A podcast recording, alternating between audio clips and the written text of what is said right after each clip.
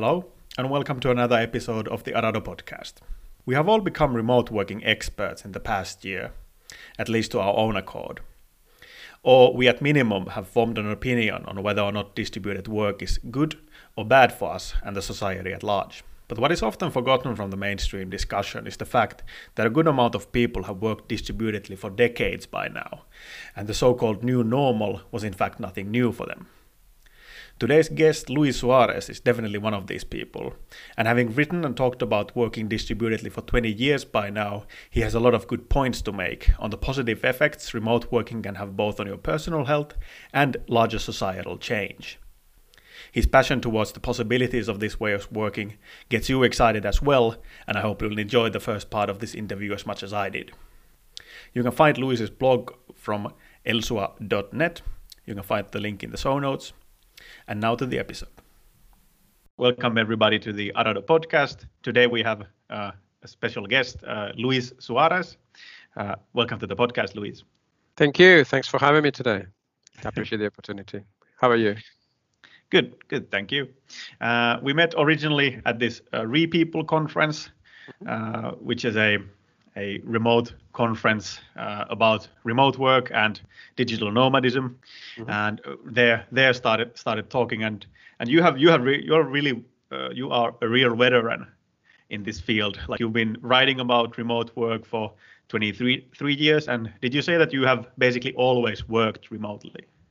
Uh, not always. Uh, so I mean, I mean, I have been in this space around collaboration and knowledge management and online communities and learning for 23 to 24 years. So January next year will be 24 years. I can probably say already 24 years, right?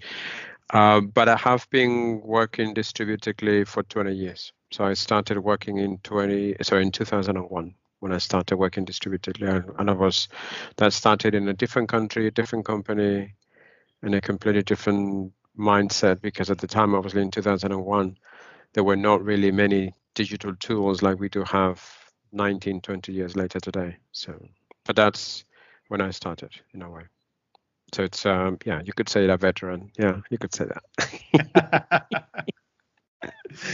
yeah, how uh, how how is it actually different different these days? You said that the the tools were not uh, yeah, you know what happened, and this is one of the things that I mean. On, nowadays, if you look into it, everyone is obsessed with doing video, right? Video meetings where you get to see people's faces because you know body language is how we communicate and everything else, right?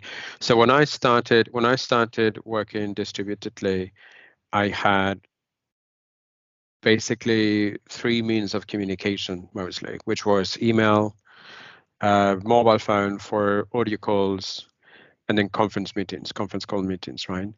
And in conference call meetings, it was basically dialing in to a conference call number with a PIN code and you start talking, right? So it was all audio based. And and I keep telling folks that um, if we are obsessed with doing web meetings right now, like video meetings, back then we were obsessed with doing conference call meetings because I remember when I, you know, to tell people how obsessed we were at the time was, you know, I, w- I keep telling people, you know, I was capable of of typing, of, of keying in with my fingers the entire conference call number, the pin code, without even looking at the keyboard, just like boom, boom, boom, boom, boom, boom, boom, boom. I mean, right? That's how many times I had to go throughout a day to go into a conference call meeting and then you learn about the music and you learn about you know the different faces and everything. So in that regard, we haven't changed much, and in terms of of how used we get um, we get to the various different tools. Obviously, it was a different it was a different time because you know in terms of collaboration or whatever else, everything was happening through mostly email and and um, the video the, the audio conference calls that you were having and people calling you on the phone and and I relied a lot on on on the audio, which is interesting because now I tell people that uh, when you do video meetings, it's probably not as authentic as it is through audio calls, right? Or, uh-huh. or, or conference conference calls in themselves. And the reason why I'm saying that is because um, and you probably have seen this cartoon for the New Yorker, right, about the state of 2020, where there's this gorgeous, good-looking you know, woman looking into a camera during the Zoom meeting in the frame looking spotless, and then everyone else in the room is a mess, right? so you essentially you essentially fabricate a different visual of what you have in your virtual office in a way. Um, so somehow I feel that on video meetings it's easier to fake than it is through audio because and I keep telling people that when you do an audio and you talk to someone just using the audio, it's very difficult to fake your voice, right? In terms of what comes through. And and I keep telling people that the only thing that you, you know, unless you're a professional actor or actress where you can fabricate your voice, for the rest of us humans, it's impossible to fabricate our voice. So what comes through is very authentic in terms of the interactions and what you're thinking and how it comes through and everything else. There's nothing in the background that distracts you. It's just that focus. And at those times, or, uh, or uh, during that time, I realized that if you pay close attention to using audio, you keep up a lot more clues through the audio interaction than the video interaction. So you, with, with what I say with that is, when I'm talking to someone on the phone, when I'm talking to someone via these audio conferences, I can hear when they're happy, when they're anxious, when they're upset, when they are, you know, uh, satisfied, when they're stressed out, and everything else. And that gives me clues already of how to handle the conversation if I need to handle it in a particular way. On video, it's very difficult to do that because you basically are portrayed on an image, and that's the image that you see. And if mm. people are you know not want to show their their office or whatever they use a virtual background which is even more fabrication of who you really are right so you have got these fancy pictures and these fancy backgrounds or whatever. And i mean i don't mind when people do them. Um i just don't. I said you know if, if you need to get through the real me you get through the real me. I don't need to fabricate anything right? Yeah it's a it's, it's really weird how you uh, sort of in, in the video calls like because mm. basically every client has the as, as a default that you see yourself as well yeah. Uh, talking talking to others. And i think that that makes you sort of really conscious of it does. what's happening and, what's happening. and actually and actually if you look into it you will see a lot of people actually looking more at their themselves than the actual camera or yeah, right? because they're looking they're looking into oh my god am i looking all right? Is it like my background okay? You know am i you know am i like well positioned in the frame and everything else? And if you do that hang on if you do that one or two times it's not too bad. But when you do it every day six seven hours even more or, or perhaps even a, a little bit less but when you do that for every video meeting no wonder that it's exhausting because you have to pay attention to the other side right? So to the people who you're talking to, but you also pay attention to yourself. Something that in real life you don't do because you cannot see yourself, right? And and and that's one of the things where I go like, you know what? Um, we might as well just go and turn off the camera and then talk because if we're going to be starting to looking at, at each other's pictures, eventually we distract ourselves and we cannot get any work done, right? So, I mean, that's I'm I'm saying it like tongue in cheek, but eventually. Yeah it plays at all, in, especially when we are in like back-to-back meetings. It becomes a bit of a cognitive lo- overload in terms of how much image can you take into into your brain without being distracted or without being like, my God, yet another meeting kind of thing, right? So. Mm-hmm. Yeah, and, and uh, I think I've read like articles that have also stated that it's it it is less less exhaustive to have a uh, sort of just a call than to have a video chat. So you should actually sort of change between those. Right. And and one of the things that most people don't seem to understand and as to why I love it so much with regards to working distributedly is that with audio you cut to the chase. You know, you need you say what you need to say, the idea that you want to throw out or the or the work that you need to do with someone else or whatever. And after that, it's like, oh, thanks very much. Okay, bye. Whereas on video, you keep lingering around, you keep lingering around, you continue talking because you kind of like enjoy the presence of everyone else, which we do obviously because that's what we thrive on. But then over time, you end up that you are scheduled for X amount of time and you end up doing more time, right? Whereas with it, when you do the audio, it's just you know you basically say, "I need this. Can you help me?" or "How can I help you?" You get done and then you move on, right? And and it's and it's funny because back on my when I started working distributedly there wasn't the same negative connotations behind phone calls as there is today. No one picks up the phone nowadays to call anyone. Mm. What you do is you pick up WhatsApp or you pick up whatever the other app or web meeting and you basically just do that. Or you send a text message uh, in whatever the form, whatever the app, right? Whereas before it was like, you know, let me pick up the phone and give you a call, right? Call me. That was, you know, call me back or I'll call you soon or whatever else. And now it's like, don't even dare to touch the mobile phone or even the landline because my God, that's sacrilege. Like, like who are you to interrupt me, right? Yeah, it's, it's weird that the culture culture around making phone calls has changed so much. Completely and and if and if you go into different generations it's is work. The younger the younger generations is like the phone. What's that? That's that's what i use for my apps. That's not what i use to give a call to someone unless it is something like you know critical like an emergency or whatever right? And and i thought like well not really. Sometimes it's more effective to do an audio call only like calling someone than whatever web meeting, whatever the exchange that you do with text message or whatever. Because, I mean, I, I keep telling people, and, and I always do it like, you know, tongue in cheek as well, you know, I talk a lot faster than I can type. Mm. I communicate faster via audio than via text, right?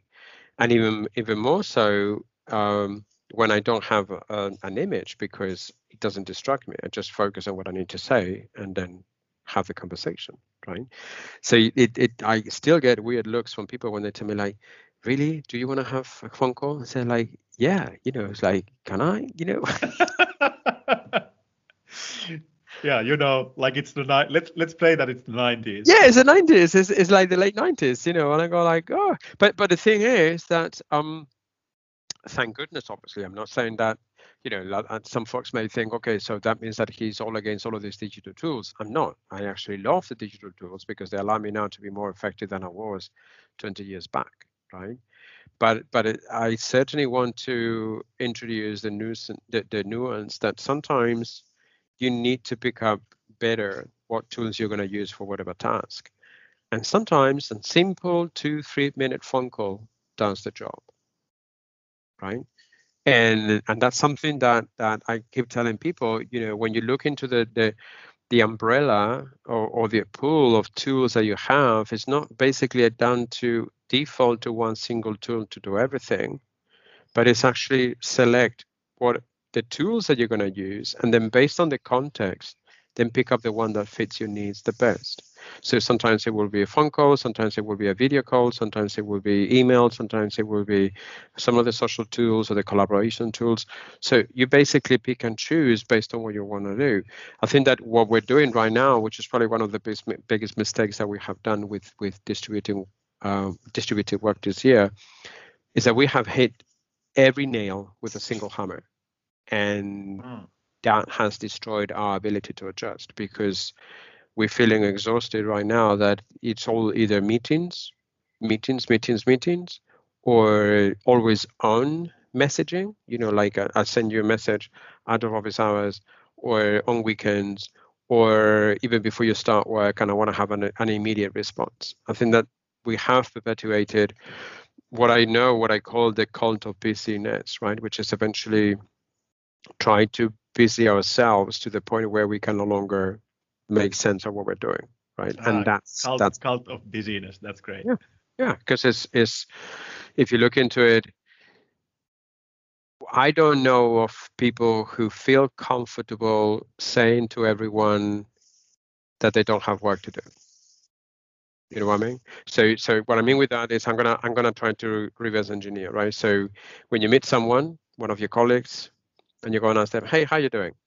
And they go, oh, I'm doing all right. I'm super busy that seems to be good, super busy. I haven't yet seen anyone who says the opposite. Yeah, I'm doing great. I haven't got anything to do. That's what? Uh, no, excuse me. You're supposed to have work. I say, yeah, but I already did it because I focus myself on what I do, and I prefer effectiveness versus efficiency, right? Because efficiency triggers busyness, whereas effectiveness basically triggers get the work done and move on, right? and then obviously what happens when you do that is a lot of people think like like hang on uh, you're supposed to be busy. I say well i'm not. I have got work. I do the work but i don't try to be always busy so that people feel and can see or they or they see that i'm busy because that's that's not gonna you know help me a lot and and actually, if I can say this, is one of the things that we have inherited from working at the office as we move now into digital work, into distributed work. At the office, we were always busy. Even even uh, when we were working at the office, we were always busy, even when we didn't have work to do but we always frantically, you know, on the computers. I was doing email, I was doing that, I was playing, you know, solitaire, I was playing whatever the game and everything else, but I was busy, you know, I was busy, right? And then we moved online now, working distributedly, and we're still trying to pretend to be the same thing. And I go like, no, it doesn't work like that. You know? Yeah, especially when your manager came, you needed to look really busy all of a sudden which is in a way a problem because then uh, I mean nowadays and I mean nowadays over the last few years whenever someone tells me you know I'm super busy uh, my mental thinking is you're disorganized. You're not doing the work that you should be doing. And I mean disorganized in the way of not being negative but in a way of saying you're not doing the important stuff. You're not doing the stuff that f- should help you focus on becoming effective. And you're just basically being distracted by the next interruption by the next conversation that happens about talking that some, doesn't have anything to do with your work just because you want to pretend to be busy. Is that is the reason why if you look into the number of different studies that have come through around distributed work over the last month month and a half and have been a few uh, the, the conclusions are, or, or some of the research is actually worrying in the sense of, you know, we are sending more email, we're doing more private messaging, we're doing more meetings, and then we're doing more digital tools. So instead of saying, are you working more effectively? We're not. And that has got an immediate impact, which is we are burning out, right? And then everyone is saying, oh, you know, and, and this is the current dangerous trend that I see right now. It's like, oh, working remotely or working distributedly is so pernicious, is so bad. We all need to go back to the office because, you know, I feel more overwhelmed. I work longer hours. I no longer have control of my workflows. I do all of this stuff. I send more email. I send more private messaging. I do more of that work. So, gosh, I want to go back to the office. That's a very dangerous road. Um, and the reason why I'm saying that that's a very, very dangerous road is because it proves that we haven't learned anything in this past year. And that's very worrying in terms of, mm, of saying, yeah. what are we going to do next here? Because I think that we all can come up with the conclusion that the move to working digitally does not going away anytime soon, right? So we're working in an environment where we know that we need to rely on these various different digital tools to get our work done, right? Um, and even more so, I mean, we still do that because we're still in the midst of the pandemic, right? But there will be other pandemics. There will be other global catastrophes that will force us to continue working distributedly.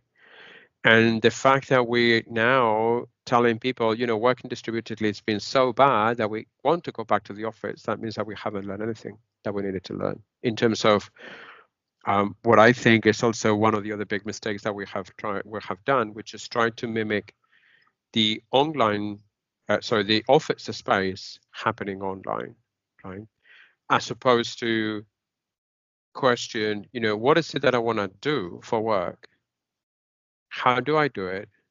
What tools do I have at my disposal? Do I need the help of someone else, or can I help someone else, right? So instead of thinking that, you know, can I work differently through digital tools? Uh, I think that the answer for everyone is I'm going to try to keep doing the same stuff that I was doing at the office, but online. That's a big mistake. That's never going to work. And the reason why it's never going to work is because there are things that you do at the office, yeah, you're going to do it online, and there are things that you can do online that going to do them at the office. And it's to me, I mean, one of the big, big, big aha moments is to help people understand that that um, distributed work is here to stay.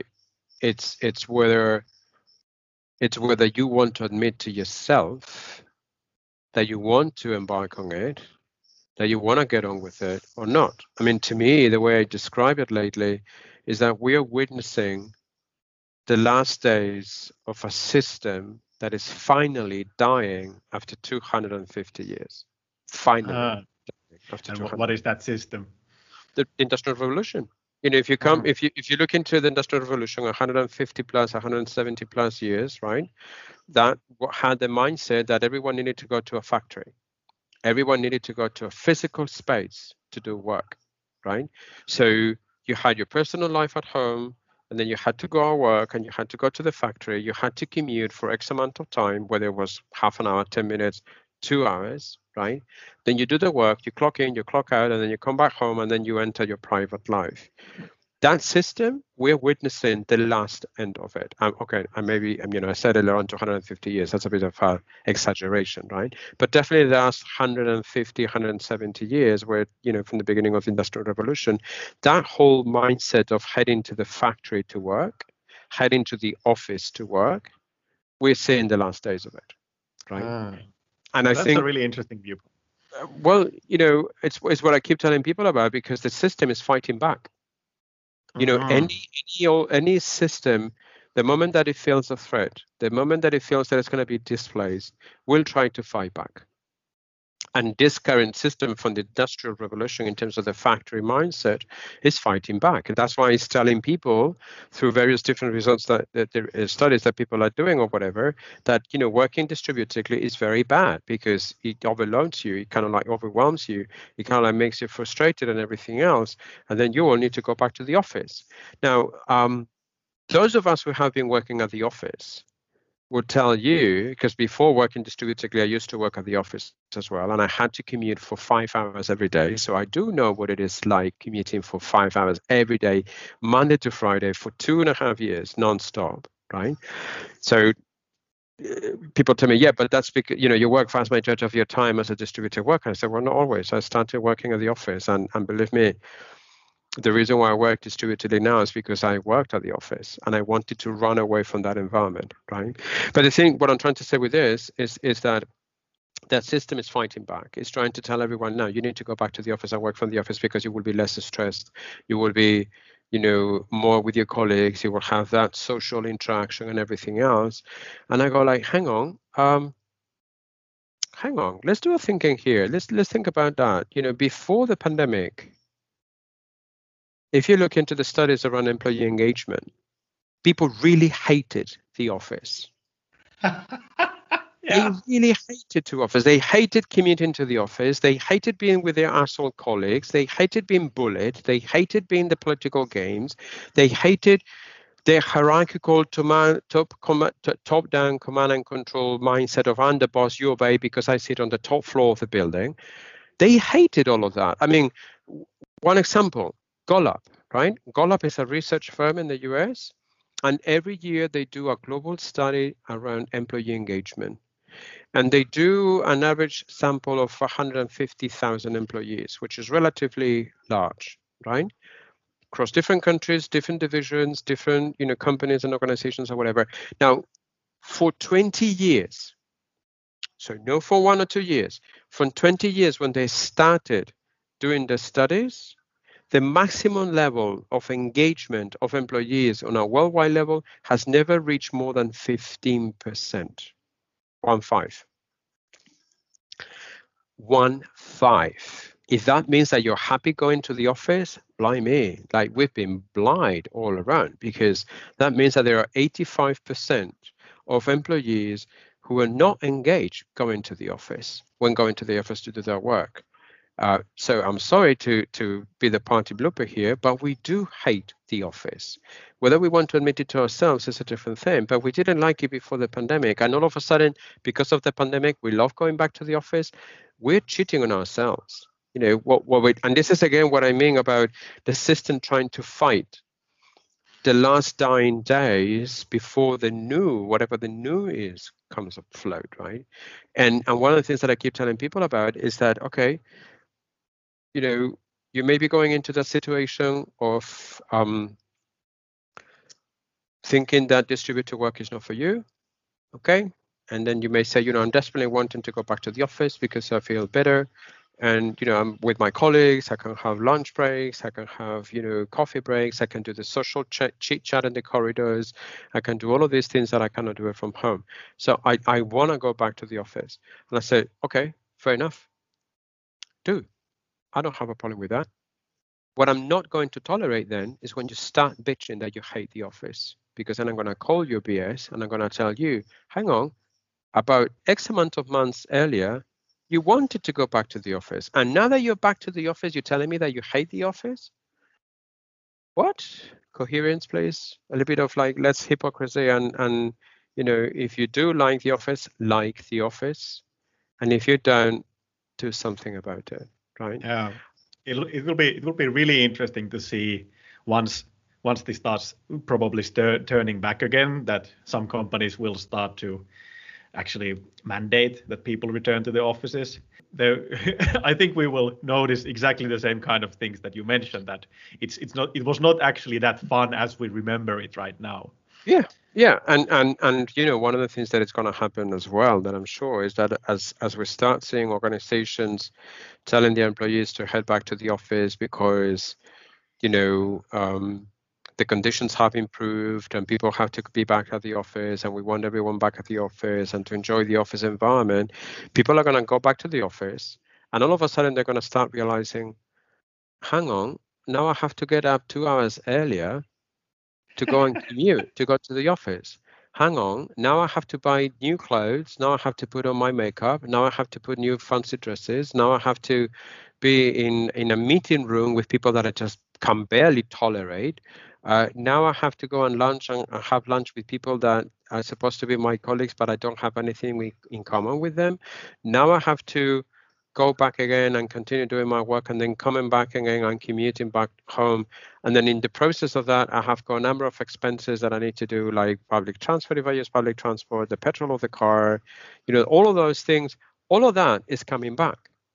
And everyone at that point, and I know this for a fact because I went through that myself 20 years ago, we're going to think like, hang on, working from home, working distributedly is actually not that bad. If we design for it, that's the key. If we design the specific space where we're going to work and the kind of work that I'm going to do and the tools that I'm going to use and the people that I'm going to be working with and everything else. But right now, we haven't done anything of that because we have thought that this is like an interim process that should make us, you know, last till the pandemic is over and then we all go back again to the office so i can tell you that in next amount of months from now people are going to go like you know what i miss working from home and i was like really so I, I i do hope that you know people understand that they have the opportunity to to do something different, to to finally kill a system that's been with us for far too long without understanding that we are in the 21st century, that we are more dependent than ever on thinking different and doing different with technology, right? In terms of how we work. And that um and this is something that they will realize when they go back to the office is that they will prove to themselves that you're actually more effective when you work distributedly than when you work from an office which means that you will see your productivity sunk back again to the levels pre-pandemic because you thought that being at the office is actually more fun and you're more productive. Let me tell you, you won't. And the reason why I'm telling you that you won't is because I have seen that for 20 years. There's actually there's actually a very um, interesting conversation that has been going on for a while now that I have always said to people why distributed work will always be more effective than working from the office. And that's documenting stuff. You know, when you're at the office, any single face-to-face interaction does not get documented. The meetings ah. that you have, the lunches that you have, the conversations that you have in the corridors, whatever it is, you don't document that, right? It's work because you're having work interactions, but you do not document that. Now, if you work from home, you document everything that happens you document the meetings that you have, you document the interactions and the conversations, the questions that you have with people and everything else. Why? Because you provoke them. You go to a tool to ask a question, right? And get that answer. So that documenting stuff is is the main benefit as to why distributed work will always be more effective than than office work. Simple reason is knowledge. It's all of a sudden you realize that there's this abundance of knowledge that before you didn't know that it existed because it was in people's brains and they were only sharing with a small group of people. The one colleague that then bump into the corridor. Now they're using tools where everyone else can see that interaction taking place. So, from a knowledge sharing and knowledge management point of view, the amount of knowledge that you create when you interact with colleagues distributedly will always beat the pants out of office work. Always. And whoever tells you that they don't deadline through their nose. I mean, you just have to go to a meeting, right? Face to face meeting. You may have one, two people talking, maybe three. The rest of the room, if you have more people in the room, nothing happens. No one talks, no one writes, no one does anything. Now you go into um, the virtual office, right? You work, you know, doing distributed work. You start up the web meeting. The first thing is that someone will come with the idea, oh, let's go and record this.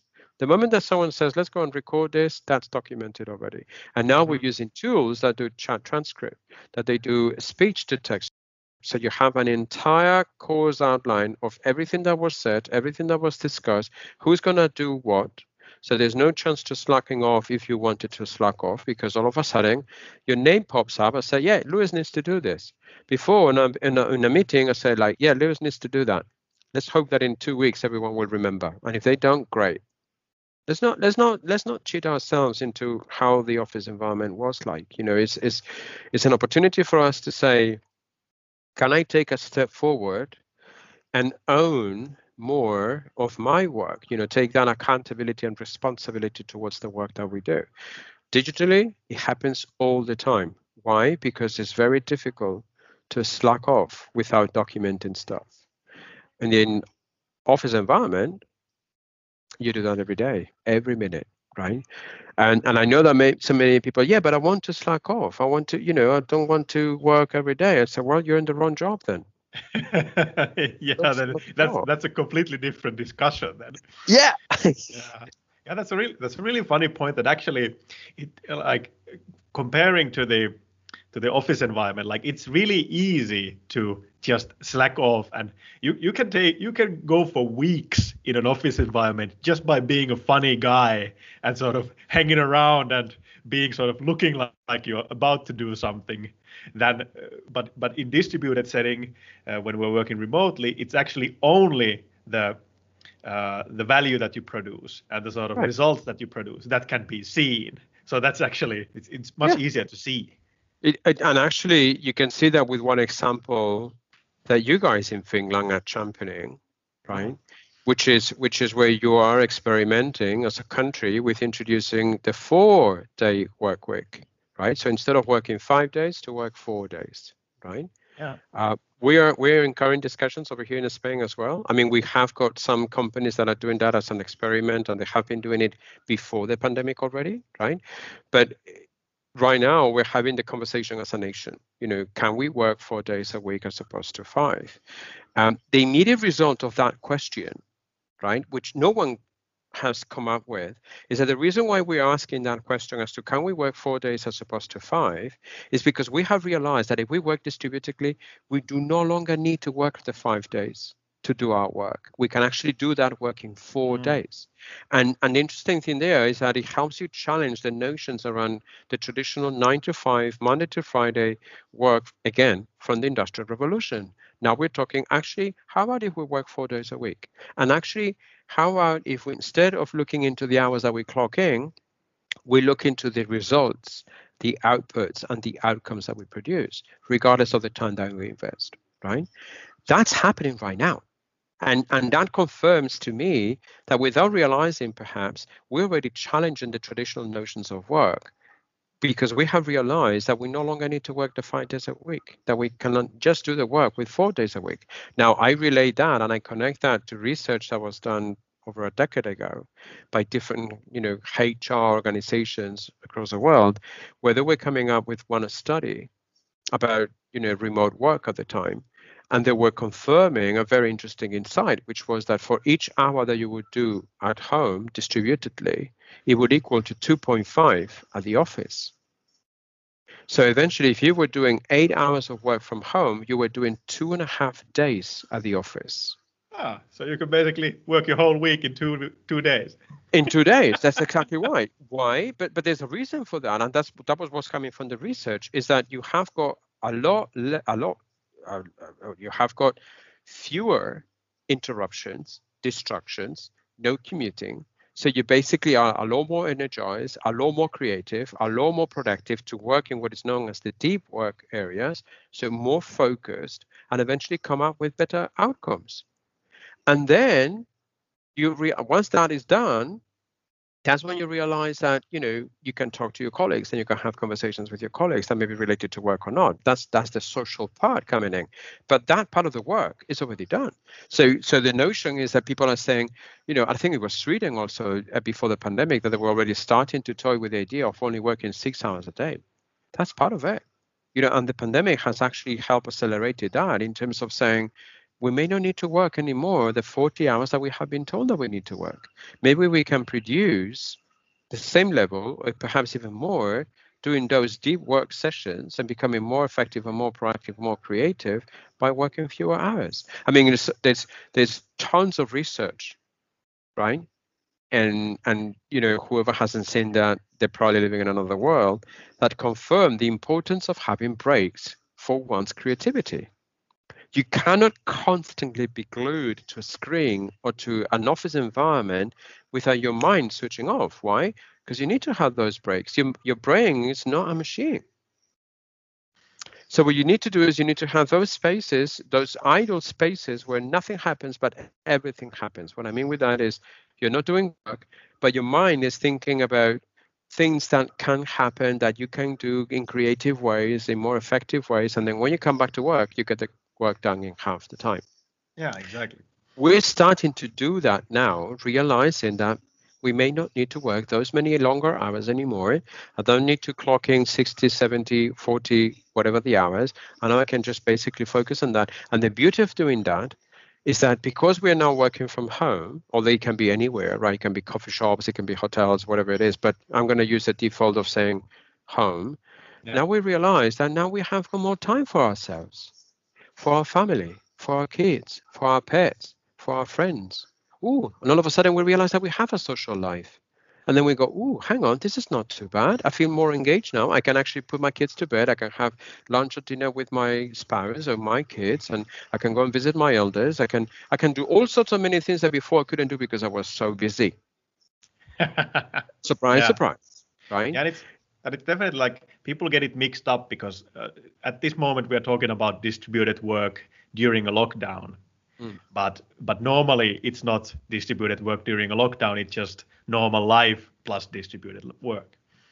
Right. And and you know that's a huge point because those folks who say that working distributedly is so bad because of the burnout and everything else, and because of the frustration and the digital overload and everything else, I keep telling people, yeah, but do you realize that we are in the midst of a pandemic?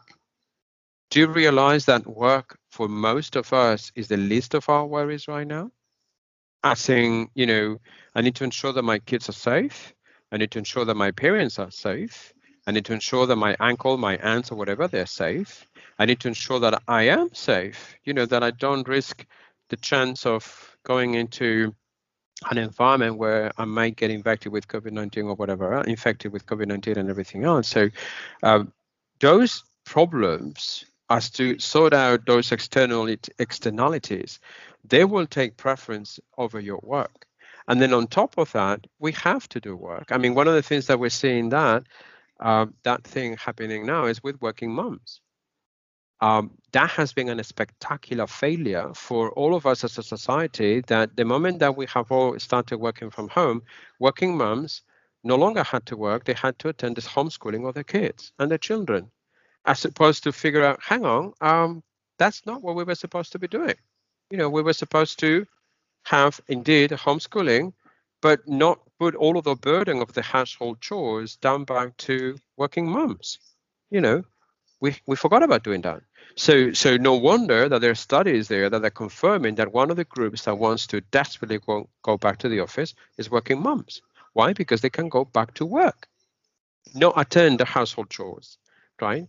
And and they're homeschooling from the kids and everything else. So, so in the what I'm trying to say with all of this is that we're forgetting the context that we're in the midst of the pandemic. Once that pandemic fades away, and we reach whatever new normalcy or new abnormal, as I call it, uh, things will be completely different. things will be completely different because a lot of those fears, a lot of those uncertainties that will be gone, at least momentarily, for whatever the time until the next one. And that's when we will start realizing about what we had with distributed work in terms of how it was transforming the way we were working, how it helps us become more involved and more engaged and, and eventually do a lot more things that we were doing before, right? Meaningful things, by the way, not just like useless junk that was what we were doing before. So I think that we're gonna we're gonna we need to see this year um, as an experiment. I mean, I, I was I was in a, reading another an article a few months back, and there was this this um, I think it was a psychologist uh, was saying that the way to describe 2020 was the year of the alchemist, right? Alchemists are saying yeah mm. the, you know alchemists are saying try and experiment try and experiment and this is what this year has been try new methods of work try new ways of working try new tools try to learn new things right so that experimentation year has definitely accelerated whatever the curve that we had ahead of us in terms of, of digital tools and and if you look into it in that context 2020 has just been the beginning is what we do next year when vaccines start becoming more, you know, pervasive all over the place and everyone starts vaccinated, that people will have to wonder, like, what do I do? Do I want to continue working distributedly? Do I want to continue working from home or going to the office, right? Yeah. And that's when you know this experimentation year will come forward to say, okay, what did I like from my home office? What did I not like? What did I like from the office? What did I not like for the office? And I think that a lot of people are playing with the idea of the blend, so the hybrid model. I tried that uh-huh. in, two, in 2002, only to reaffirm this is obviously no pandemic, no major global catastrophe, only to realize that hybrid is essentially a myth, as saying, or a lie, as saying being an interim step for organizations to cope with the fact that everyone will want to work away from the office, right? Because, like I said, if you work distributedly in an environment where all of these external uncertainties related to the pandemic are not there, the benefits outweighed by far working distributedly than working at the office. But what I mentioned earlier on, you know, the documenting, uh, but also the fact that you no longer have to commute, the fact that you no longer have to tolerate certain behaviors that were happening at the office because you could get away with them face to face, like corporate politics, like bullying, like, you know, command and control despotic behaviors when your manager is saying like yeah you're i'm the boss and i'm the one who calls the shots here you know? Behaviors that happening that were happening at the office that we don't want to have back. And that's what distributed work brings in right? So so when that comes into full play and we start realizing that you can design your own digital office with you know combining the physical space where you are at home or anywhere where you work with the um, you know the digital tools at your disposal uh, we actually have got a very unique opportunity, which is as knowledge workers, we can design our office, not someone else doing it for us. We can do it ourselves. Ah, you know, yeah, we yeah. can. It's, it's your and, house. And it's my house, but I also get to decide what table, what chair, what laptop, what webcam, if I want to use video and everything else. You know, what tools do I want to have? You know, plants or want to have garden or want to have pets you know. So you basically design the whole user experience to meet your needs.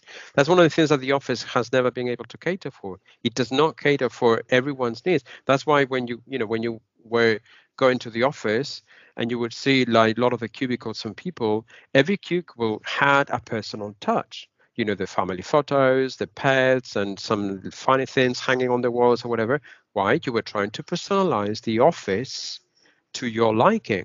Well, now you're at home. It's already personalized. It's just a matter of adjustment to say, this is what I love, I love doing, you know, and this is what I love working with, and this is what I like having. So I like to have, you know, the space. I have to have my own table. I have to, I like, I love to have my own computing equipment and and then you know whatever it is that I do. That's building your user experience. Now, interesting thing is that a lot of people think like, yeah, but that's intruding my personal life. You know, and work is work and my personal life is my personal life.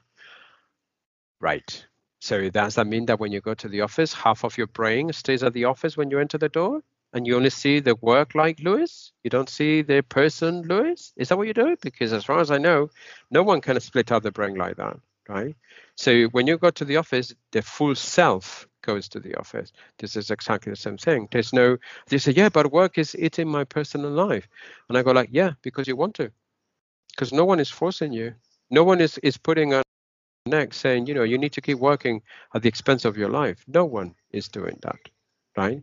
It's a situation where again you get to read you get to design and redesign that digital experience and and back again you know if you look before the industrial revolution so pre-factory days, where did we used to work? We used to work from home. We had, you know, maybe the next, you know, the next you, room. You had like your little whatever. shack where right. you had your right. tools and you did your work Correct. There. Yeah. And that's where you work there. And then after that, you went back to your family and everything else. So we're doing exactly that right now.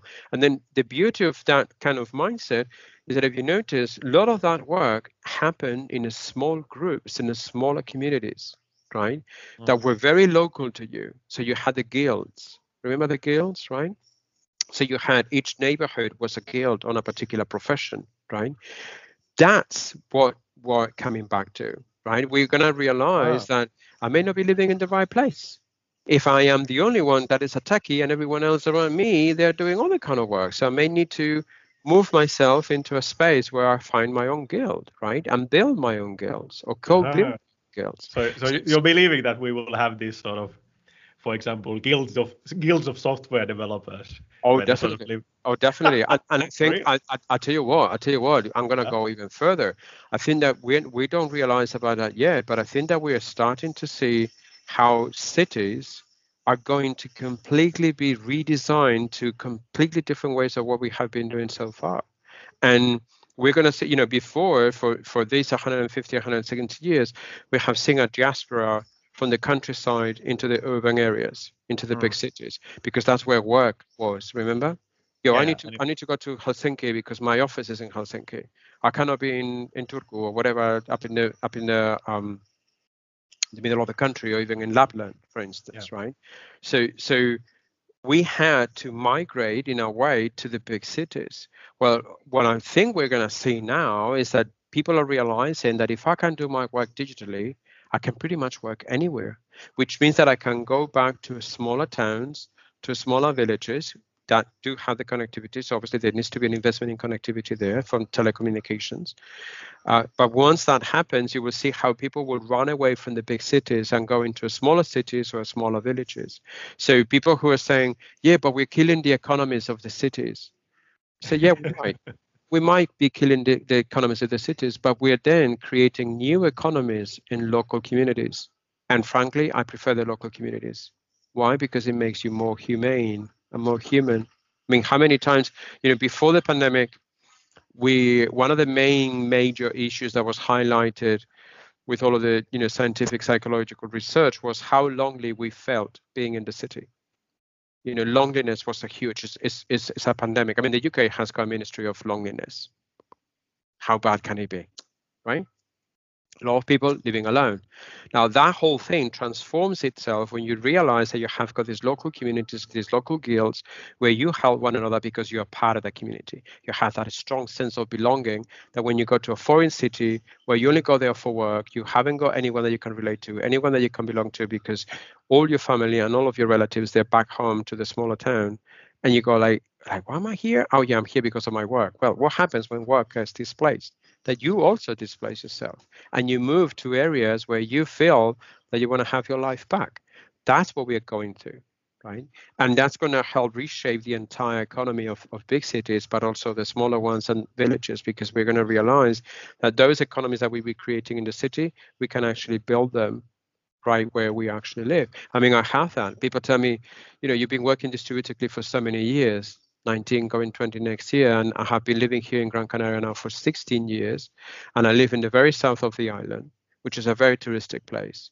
So people tell me oh don't you miss work? Don't you miss don't you miss like the work office like the work office environment? I said no i don't.